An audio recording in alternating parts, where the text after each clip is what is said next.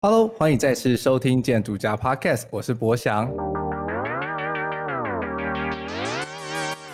就说食衣住行里面，我们的住宅始终都是没办法很大幅度提升。那我觉得这个当然，因为住也比较贵了啊，就你买房子很贵。那当然，我也觉得我没有好品味买房子。那我刚刚讲说，房地产市场上的房子不太好。那主要当然就是很简单嘛，就是说你老百姓的水平不够好，你的鉴赏不够好，你自然而然不会在市场上面去要求房地产商要提供更好品质的东西。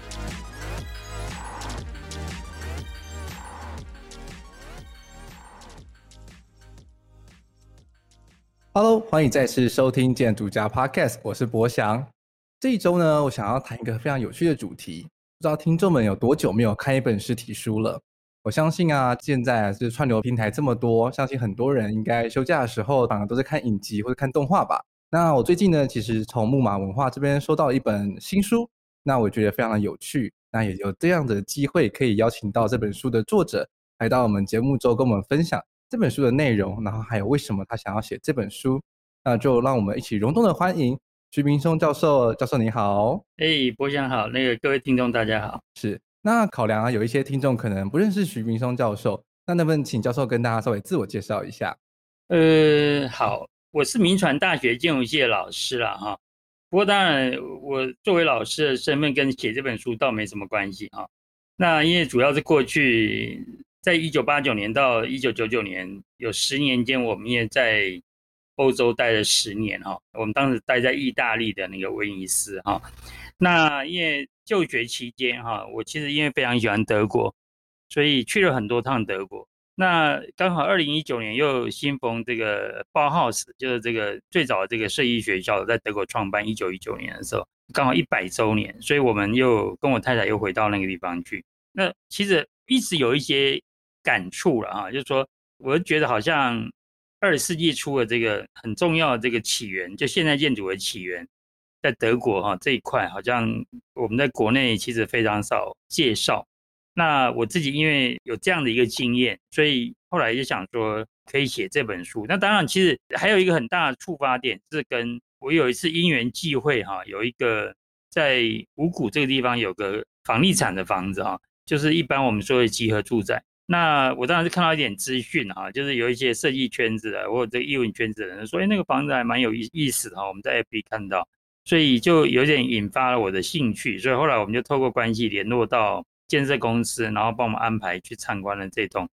呃，我看到的时候，我其实非常惊艳哈。到后来更惊艳的是说啊，这个设计师竟然也是德国人哈，住在法兰克。后来又查了一下这个设计师的资料，诶，没想到他虽然是学建筑，但事实上他起家的时候是做了比较多。跟家具设计有关的，所以我就对他蛮感兴趣的。后来，哎，他又正在跟同一个建筑公司推出另外一个案子哈，叫 Fudura One。那我又想说，哎，这个这个设计师东西非常有趣哈，可以可以再去看一下。就我看了以后，我觉得那个作品也非常有意思哈，有一点不同 style，也不同价位哈。那我为什么觉得这个是很好玩？因为其实我非常关心房地产建筑，因为我其实后来是做建筑史研究的。就说我觉得台湾的房地产建筑啊，一直都有一点被资本主义市场的那个比较坏的那一面给困住了。就说我们的房地产就市场推出的这个住宅啊，一直都没能够达到我认为一个好房子的一个标准。结果没想到这个五股所谓小宅革命，跟我刚刚讲的 Fudura One，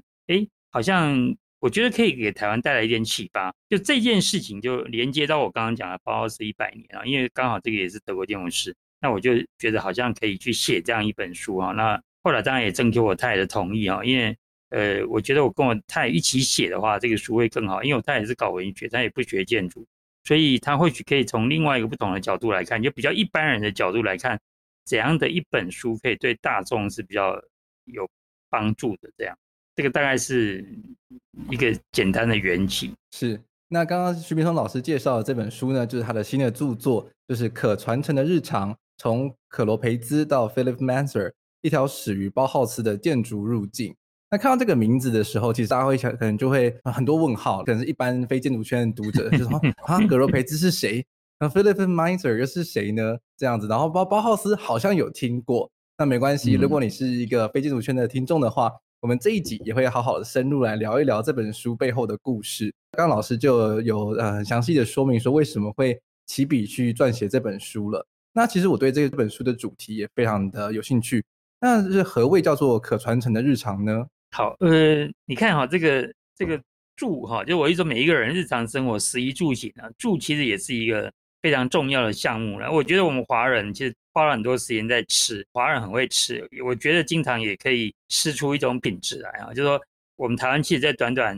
几十年的发展，我觉得我们吃的文化已经已经跑到世界的前端去了哈，就比欧美国家都要好。因为我自己在意大利待，我觉得我们的吃。很日常的吃，很便宜的、很贵的，其实都可以找到很好吃的哈。那我一直觉得我们的这个住宅文化，就说食衣住行里面，我们的住宅始终都是没办法很大幅度提升。那我觉得这个当然因为住也比较贵了哈，因为你买房子很贵。那当然我也觉得我没有好品味买房子。那我刚刚讲说房地产市场上的房子不太好，那主要当然就是很简单嘛，就是说你老百姓的水平不够好，你的鉴赏不够好，你自然而然不会在市场上面去要求。房地产商要提供更好品质的东西，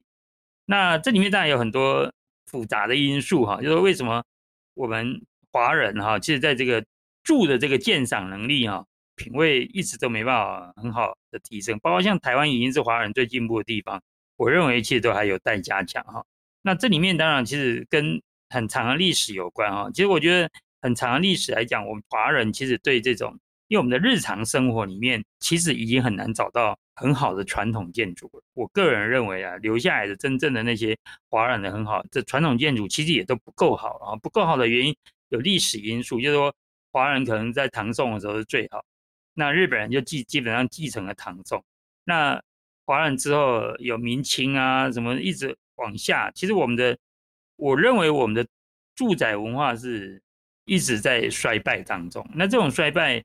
呃，它也会反映在日常生活。要意思是说，你既然这种对美学的品味、住宅的美学品味在衰弱当中，你自然而然你就不可能，因为台湾的这个整个住宅完全是市场提供了，目前几乎都是快一百八甚至住宅。因为我们这几年来讲说，希望政府能够盖公部门住宅给年轻人住，或给中低收入住。其实我们台湾六零年代其实做了很多社会住宅，后来就几乎全部交给市场。那市场就很简单，它就是做调查。你喜欢什么东西，那我提供什么东西给你，对不对？他如果提供好品质的，你不买，那他干嘛给自己找麻烦？所以其实我看五股那个案子，我刚刚讲的普图拉万，其实那是很冒险。就意思是说，你确定你这样的稍微品质比较高的市场能够接受吗？因为他有请外国建筑师来做，他可能成本又增加了。那外国建筑师也可能让整个这个建材啊各方面都变好了，所以他可能原来五股人家卖三十万，他可能要卖接近四十万。其实那是很有很大的风险的哈，但是就是由于这个样子，我才更觉得就是说，住宅文化的提升啊，其实在我们这个地方是非常重要。所以你刚刚提到葛罗培斯，提到 BIMAISER 这两个人，其实从这个当然我们或许大概可以聊一下，其实这个是一个大的文化传统啊，就是说为什么德国人其实可以在所谓这种现代建筑的启蒙阶段，它可以全面性的建立制度。然后让整个德国的城市都被组织的很好，这个当然又是一个比较另外一个大的问题。是，其实真的观察台湾的城市的面貌啊，其实会发现说，台湾的住宅形式其实是蛮断裂的。从可能那时候呃战后的那些布登公寓啊，然后到后来的这种比较高楼高楼大厦，对，嗯，集合住宅类型的，对，其实就好像没有一个很清楚的脉络，说，哎，是什么样的物件然后开始演化。然后反而就是到现在的时候，就开始琳琅满目的，就是可以这样说，就是很杂促啦。就是有些地方就是这种老旧的布登公寓，然后中间再夹了几栋这种新形态的华美的大厦。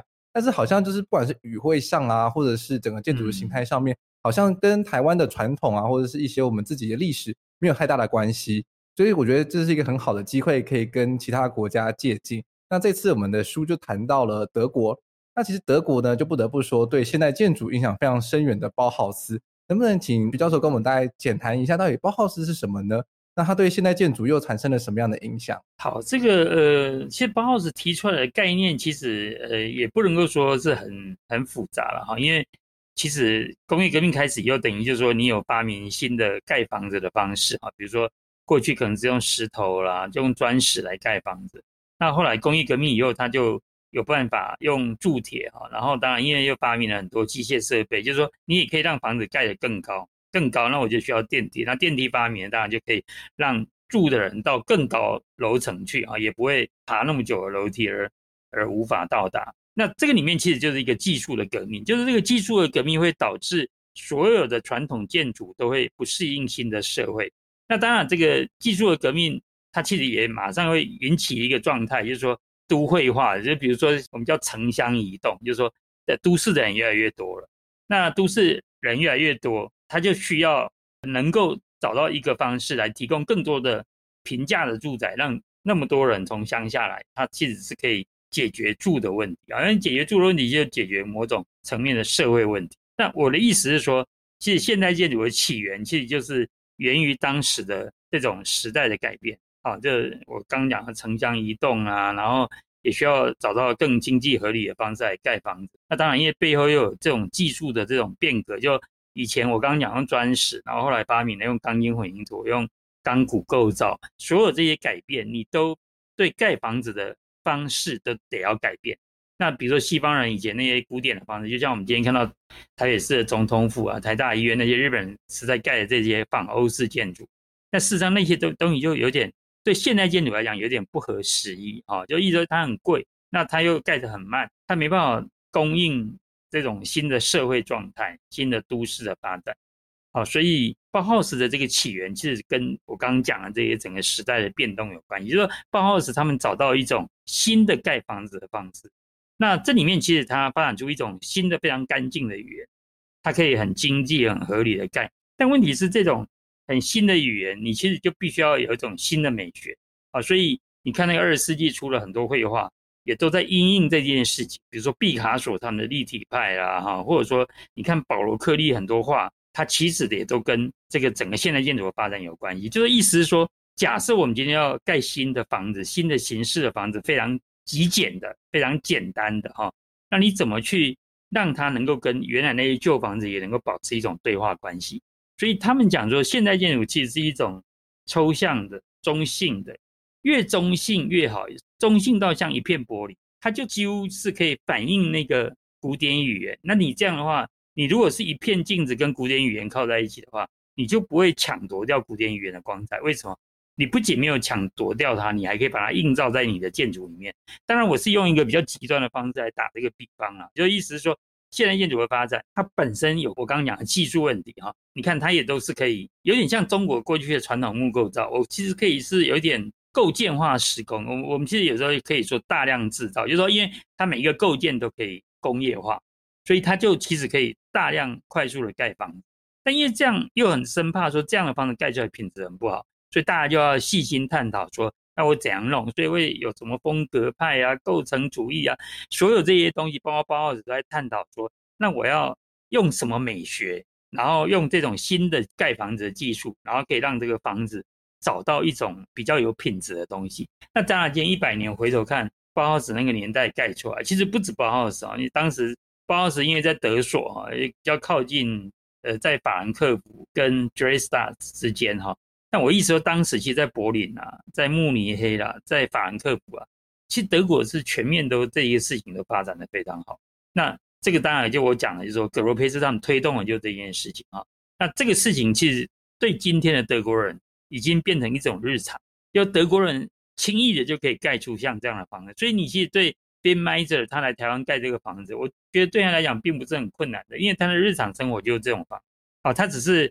让它更有一点文化品质。那这种文化品质，其实就像你刚刚讲的，它其实也未必是跟我们的传统有什么呼应。它只是提供一个恰当的房子，合宜的房子。有点就像你在台湾，你也会去买 Samsung、买 iPhone 那些产品，跟我们的文化有什么关系？但你还是用它。你吃麦当劳，你也还是还是是一个西方引进来的东西。但就说这个当然就变成一个多元的世界啊。但我觉得西方的好的东西。或者是你能够把这个西方好的东西转化成带有一点东方味道，也都没有关系。其实就变成我们这个民主时代多元文化的一个特色。是。那其实刚刚聊到了包豪斯的建筑形态嘛，那可能有些听众可能脑中没有办法很有一个很明确的画面。那其实就是包豪斯的建筑物呢，取代了传统西方的时候，就会很多雕龙画凤啦，就是很细细的什么石柱啦，那些一些装饰性的元素，但反而是让整体的建筑物是非常简洁干净的。然后它可能是一个非常就是 rigid 的形式。那如果大家有兴趣的话，其实可以马上 Google 就是包浩斯。那不管是他们的学校校舍的规划也好，或者是我们刚刚这本书很重要的主角格罗培兹他所设计的教师宿舍，其实也对整个后续的住整个住宅设计有非常大的影响。那教师宿舍它其实是从四栋的建筑去组成，那也是有其中三栋是可以容纳两个教师的家庭去入住，一共有六户。他们是一个单元化的设计，但是它每个单元呢，就又不是说都是一样的单元，反而是可以彼此的组装旋转，所以它整体看过去的时候，就是有一种异中求同的感觉。那反而是非常非常的有玩味的。那同时呢，就在室内的部分，因为我那时候去德国旅行的时候，也有去参观过他们的教师宿舍。我就觉得他们其中几间啊，他们就是借由住进去的教授啊，然后他们就是比较喜欢有颜色，然后把他们的室内漆上了不同颜色之后，对对，其实 就很有趣耶。虽然说可能每个都是单元化的设计，但是每个里面的空间都非常非常的有生活感。没错没错，它其实就是一种新的美学经验，或新的空间经验了哈。那我觉得你看德国人其实本来在欧洲也不是在这种所谓艺术的这种领域里面有没有？起码视觉艺术哈，其实是很进步的。因为德国人其实，在十九世纪的时候，他们的哲学、音乐都很厉害，对不对？我们听到巴哈什么这些哲学家、尼采啊，其实都很厉害。但他们的视觉艺术，他们思考很厉害。但他们的视觉艺术哈，其实一直都是南欧比较厉害，比如说法国啦、意大利啊，就是那种比较热情的地中海民族啊。那我觉得德国人实在厉害，就一在在二十世纪初的时候。颠覆了一个很大的革命。你看德国人在搞包豪斯这些东西的时候，其实我觉得相对于欧洲其他国家都没能够全面建立制度。因为你有没有听过，在同一个时代，除了德国人搞有制度的学校，就包豪斯是一个学校，就其他的国家并没有把这个所谓新的美学概念在日常生活里面，或透过教育制度里面把它制度化，然后之后呢，它有一个传承。那这个其实非常重要，所以为什么德国人今天在你放眼望去，他只要新盖的房子哈，但未必一定说是非常漂亮，但它其实都是现代建筑，而且德国人也都接受了这样的一个美学。但你看我们台湾就是还早得很，原因在哪里？就是我们你看现在房地产房子还经常推出欧式建筑，就我可以理解啊，就是华人过去因为被西方人欺负，所以呢我们崇洋媚外，这个其实我也都觉得。呃，可以理解啊，就说它其实是一个情节。但是你看，我们台湾啊，经过日本时代的统治啊，也其实日本时代已经开始现代化台湾了哈。然后我们在一九四九年到今年又已经其实超过七十年，就这个现代化的过程非常慢。但我觉得，因为我们政府也没有真的好好透过这种美学的教育制度的建立，让我们更快的去接受一种新的美学。所以其实我们在这种视觉美学上面。我们相对来讲很落后，以华人的努力啊，我觉得华人应该是要像饮食文化一样，应该要是充满了创意。结果我们的视觉文化，我其实倒觉得目前，尤其是房子是更难哈，因为它背后它它需要花更多的成本才可能把房子盖出来。那你想想看，成本越高的时候，经常出钱的人就越保守。对，没错，他就不愿意冒险，对不对？我干嘛要冒险？因为冒险的房子卖不出去，那我不是亏亏大本。所以一般来讲，就是比较便宜的东西，比如说工业设计产品、平面设计走在前面，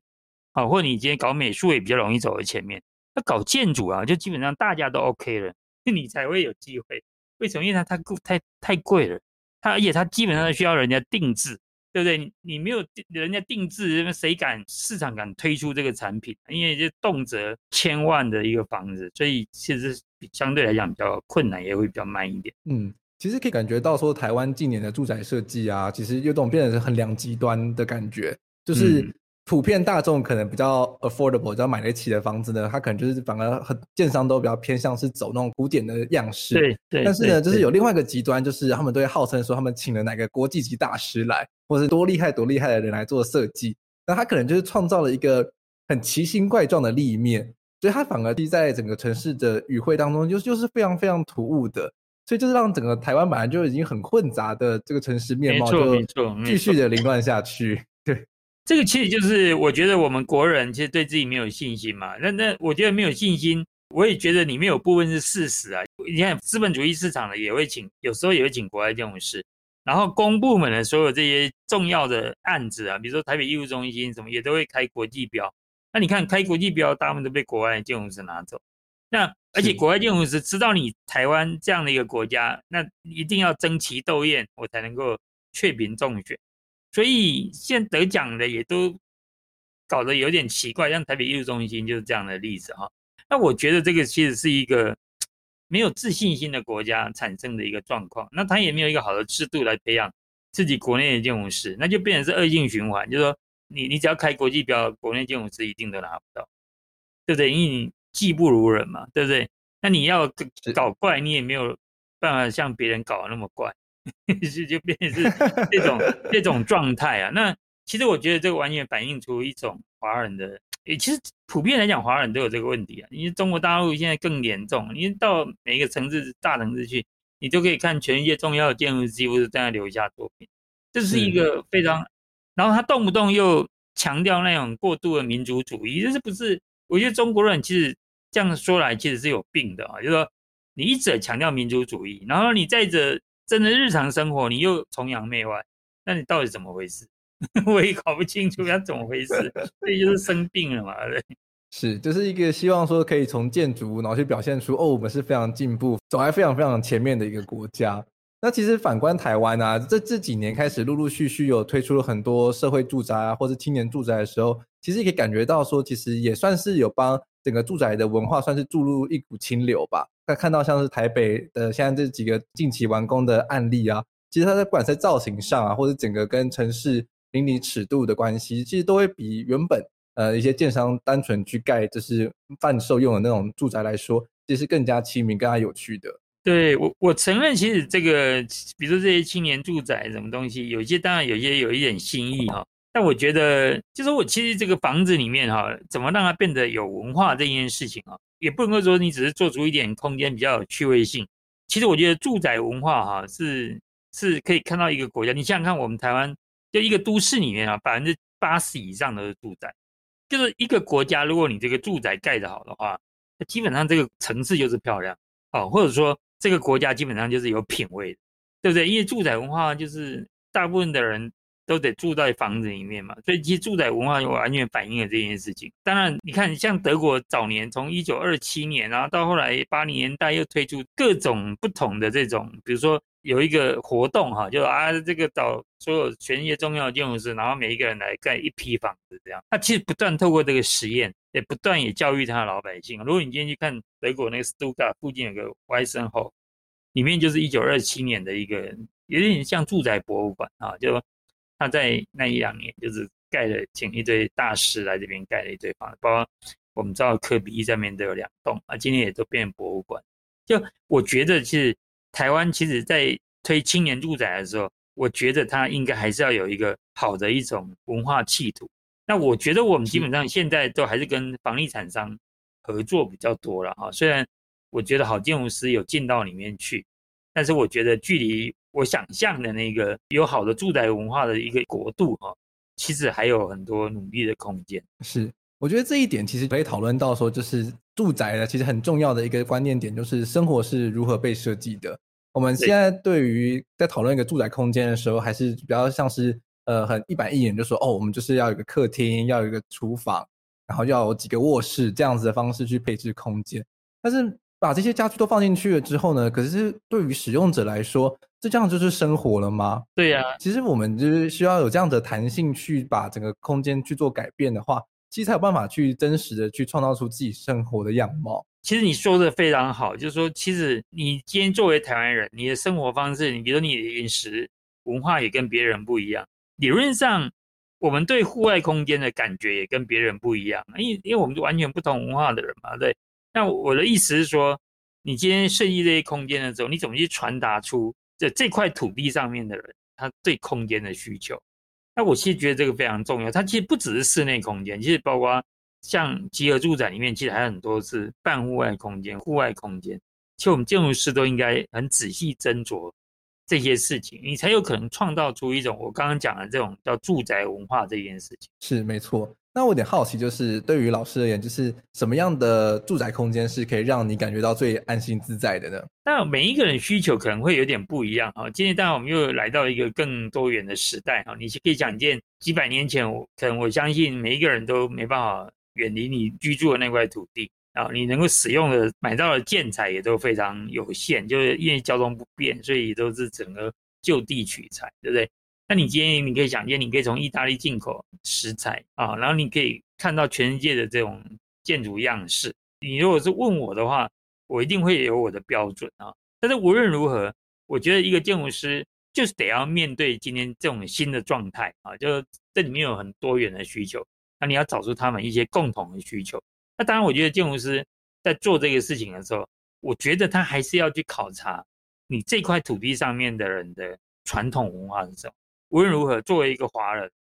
他其实很多感情的表达，各方面，你看我们饮食文化，其实讲一句话，饮食文化是最能够继承传统。意思说，其实传统始终都没有远离我们台湾人，因为那个传统在吃是这个样子，那你其实在住是怎么样？其实那个建筑师都必须要思索这件事情，或者说我们刚刚讲的说，你看中国人过去的住合院，然后有庭园的文化，那那些东西，至于我们今天到底它。难道都是要被扬弃的吗？就建筑师必须在做新东西的时候，考虑那个旧的文化。那当然，你每一块基地，它可能有为什么？你如果今天盖在台北，跟盖在台东，跟盖在花莲，状态也不一样。那比方说，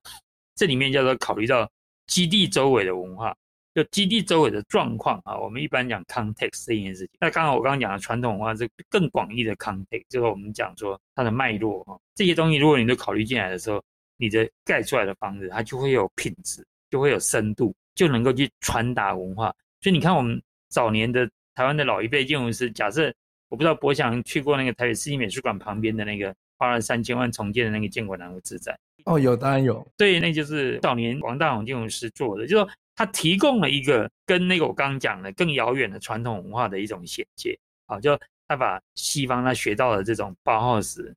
密斯这也很现代的观念。跟那个东西做了一个很有趣的衔接，或者说，如果今天去东海大学去看那个校园，你也可以看到他们在那个地方也做出一个初步的尝试，就把新的观念跟传统的观念结合在一起。所以今天去东海大学，我都觉得在文理大道上面，你还是可以感受到一种非常美好的事情。那那个美好的事情，其实，在我们这个匆忙的社会里面，大家有点弃之如敝屣，就是说，大家忘了我们台湾的。五零到七零年代，其实曾经提供过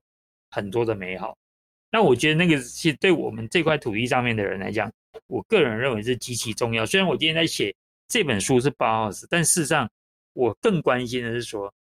你你在这块土地上面，你做任何事情，你必须要有一个历史感，你这样做出来的东西，它才会能够比较沉一点，它会有文化厚度。其实我觉得这个是非常重要的一件事。其实就是，如果讲到说，像我们中华文化的底蕴来说的话，其实我们就是一个非常喜欢走路的民族嘛。可能中南部的朋友不会认不会认同我们，可能北部人比较有感觉。其实你刚刚讲的很好，这个华人其实本来就很喜欢走路。你看我们华人传统空间，我们的庭园空间，我们的合院空间，里面都是很多半户外廊道。所以你我们刚刚讲的这个葛罗培斯啊。他有一次，他就是说，你们华人就实在太喜欢走路了，就是他说华人就喜欢走路，他就完全表现在华人有一堆廊道，一堆半户外的廊道这件事情。所以这个就是一个西方人角度看到的特色。那真的这个我也觉得是一个特色。所以我们从这地方就发展出华人的很多文化，叫做步移景异，就我移动步伐，然后景观就改变。其实这个是在西方建筑文化里面，它其实是没有的。而且这个步移景异啊。它里面告诉你的是，都是跟户外空间有关，对不对？步移景异，你看的东西是不是大部分都是户外？中国景点尤其是这样。那你看，你把它回到中国的绘画，也都完全一样。嗯、中国的绘画那个手卷，你不是就是一直把它摊开，然后你站着不动，然后你就一直卷那个手卷，你就一直看。那你是不是某个层面也叫步移景异？只是说你这时候人没有动，你那个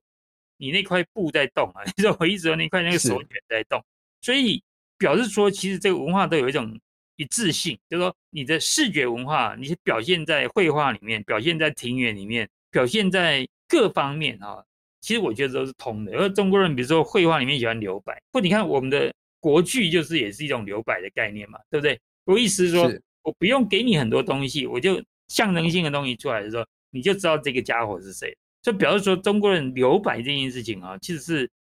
非常有学问的哈。王大閎有个同班同学叫 Michael Sullivan 啊，就他剑桥的建筑系的同学，后来搞中国艺术史，他就讲说，中国人留白啊，是因为中国人觉得他没有办法在画里面。就说把这个所有他想象的乌托邦理想国都绘画出来，他就留了一个白。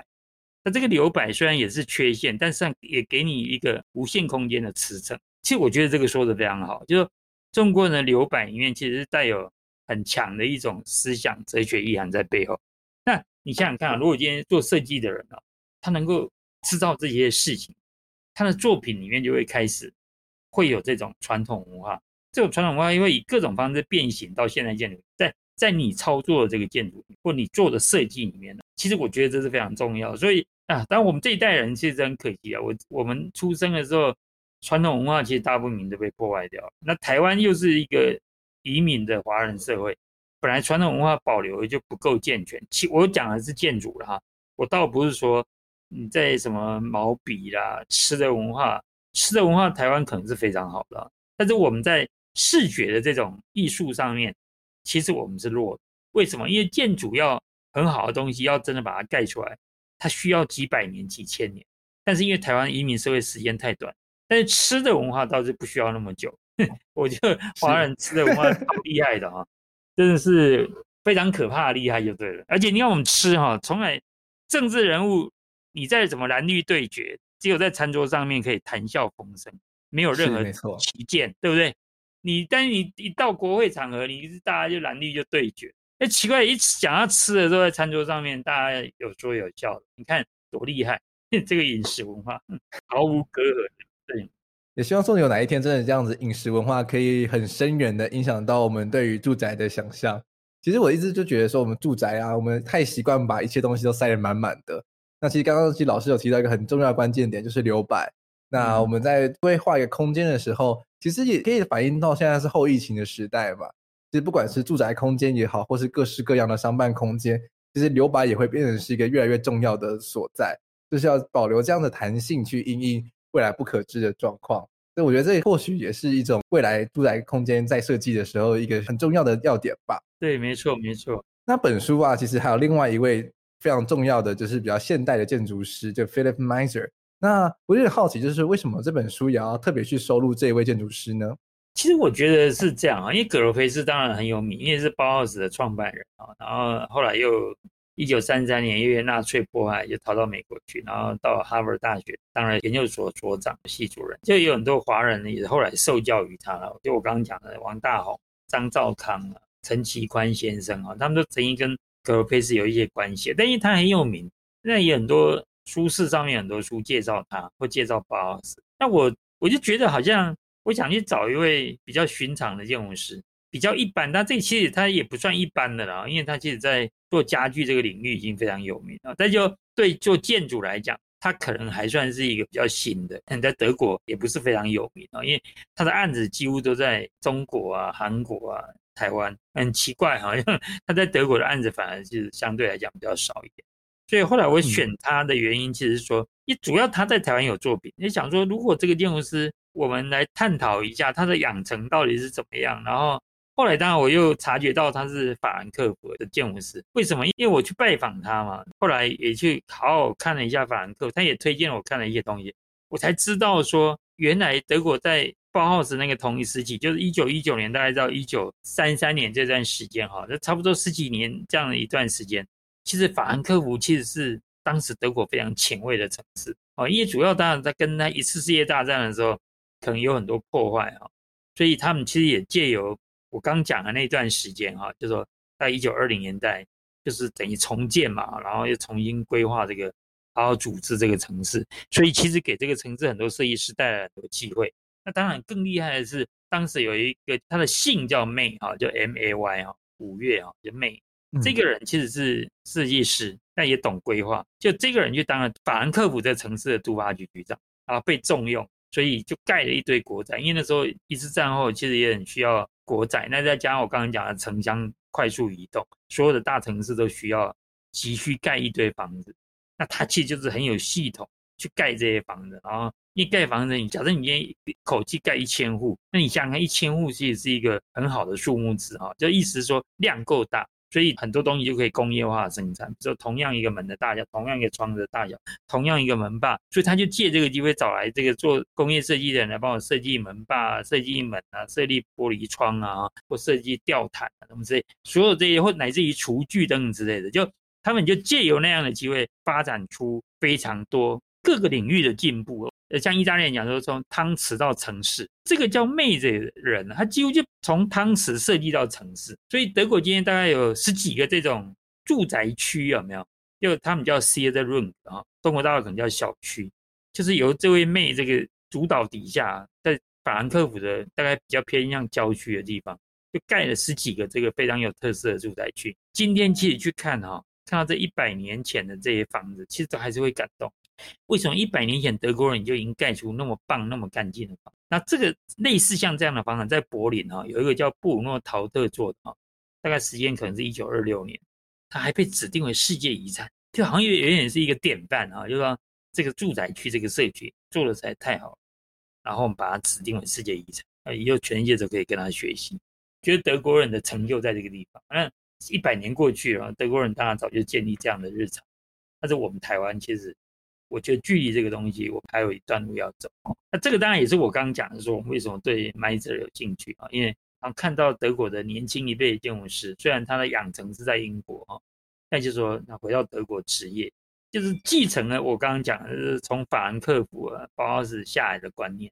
然后就持续的把这样的一个传统往下发展。所以我介绍这个人，也让台湾的建筑师知道说，其实做房子没那么难，但是你要有这些观念。要知道怎么去面对事情，那我们才可能去改变我们的层次。这个大概是我当时写他的一个很大的原因。是，其实真的观察这 Philipp Meiser 这位建筑师，可以了解到说，他其实跟刚刚提到的 May 一样，就是刚刚提出有说他从小至汤匙到城市，其实 Meiser 呢，他也是小至家具到整个住宅的设计，其实都有非常多的涉略。那其实大家对于他的认识，可能是非常知名的，就是这个一十五的家具作品。对，像比如说像是大脚的长桌啦，或者是旧池椅，对，那都是非常非常经典的作品。那我有没有请老师跟我们分享一下，说，诶，为什么这样子的作品会变成经典呢？其实你刚讲那几个是比较有名的哈，我觉得它还有一些家，其实我更喜欢啊。因为怎么说，我们设计我们可以分两步，比如说 Meiser 系，他的前辈建筑师有一个叫 Kramer，Ferdinand Kramer，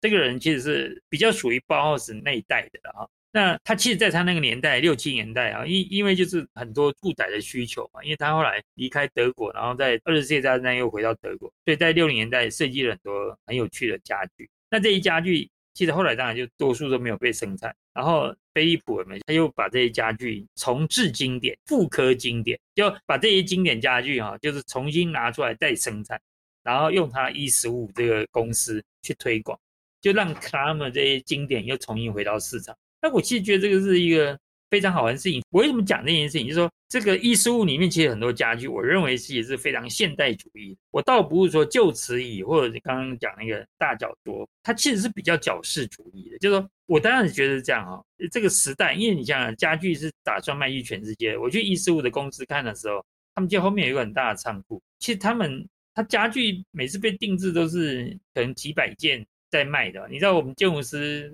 盖一栋房子，我们建筑师的房子大概都没办法被复制，对不对？是你今天在台湾盖，不可能说有人会来订五个，然后卖到全世界去。在做家具就不一样啊，家具可以大量复制。所以我为什么讲这件事？因为当你这个东西会卖到全世界去，被大量复制的时候，你就必须考虑到市场。就像今天宾士跟 B N W 为什么卖到亚洲来的时候都比较难看？我就认为他们做市场调查，有这个地方的有钱人，基本上啊，你不要给他太。经典，你要给它难看一点，比较怂一点的。我所以你看这个宾士，你看那些旧款的都很漂亮。他们要你现在在亚洲看到，我我觉得都不是我心目中的现代主义的经典。那 是真的。那其实这个状态其实就是我刚为什么讲，我不是说旧词语不好，或者那个大脚桌不好，是我觉得他们基本上，我觉得当时 Meiser 起家的时候，他必须要。用这个稍微有一点夸张的一种方式，或者有一点比较讨好的、有趣的方式，在市场上面立，所以你看，今天 Maiser 其实比较有名。现在从现代建筑或现代家居设计的观点来看，它其实是一个比较浪费材料，也比较不合时宜。你干嘛把那个椅子搞得像一个旧瓷呢？你不干干净净的就好了吗？但你看，你如果去上网去看艺术的其他很多家具，它其实还有家具叫做向马列维奇致敬的家具。我现在忘了那家具叫什么名字了哈。我现在意思说那个家具，你看你就会吓一跳，完全非常现代主义。就比方说飞利浦在心目中哈，他其实还是想做很干净的东西，因为那个符合现代主义最早的那个精神。他出道的时候其实应该是九零年代，就上个世纪九零年代。那个时候，整个这个市场上面其实是比较偏向喜欢有一点角饰的东西。这个没有办法，因为这个就是我刚刚讲的，说德国人车卖到亚洲来都会这个状态。那但是他他为什么要又去把这个克拉默，把这个马列维奇，又是有点向他们致敬，又重复刻了一些特别的东西，或者向马列维奇致敬的时候，用马列维奇的精神设计出非常干净的家具。其实我要买的话，我可能会买。像马列维奇、像克拉默这些家具，今天回头看的家具其实是非常漂亮，但是市场就是市场，就他必须考虑这件事情。当然，这个是我自己对他家具的评价，我不知道 Maiser 或许不见得一定认同我的说法啊。虽然我访谈他过两次哈，那基本上我个人的判断是这样。但你看那个旧瓷椅哈，其实是非常有名的。为什么？因为我到 Maiser 的工作室去的时候，就145的那个那个仓库去的时候，他就跟我开一个玩笑，他说：“你看啊，我们那个楼梯的转角啊，有一堆仿旧瓷椅的这个这个椅子，我只要看到就买，我只要看到就买。”他觉得很好，就说：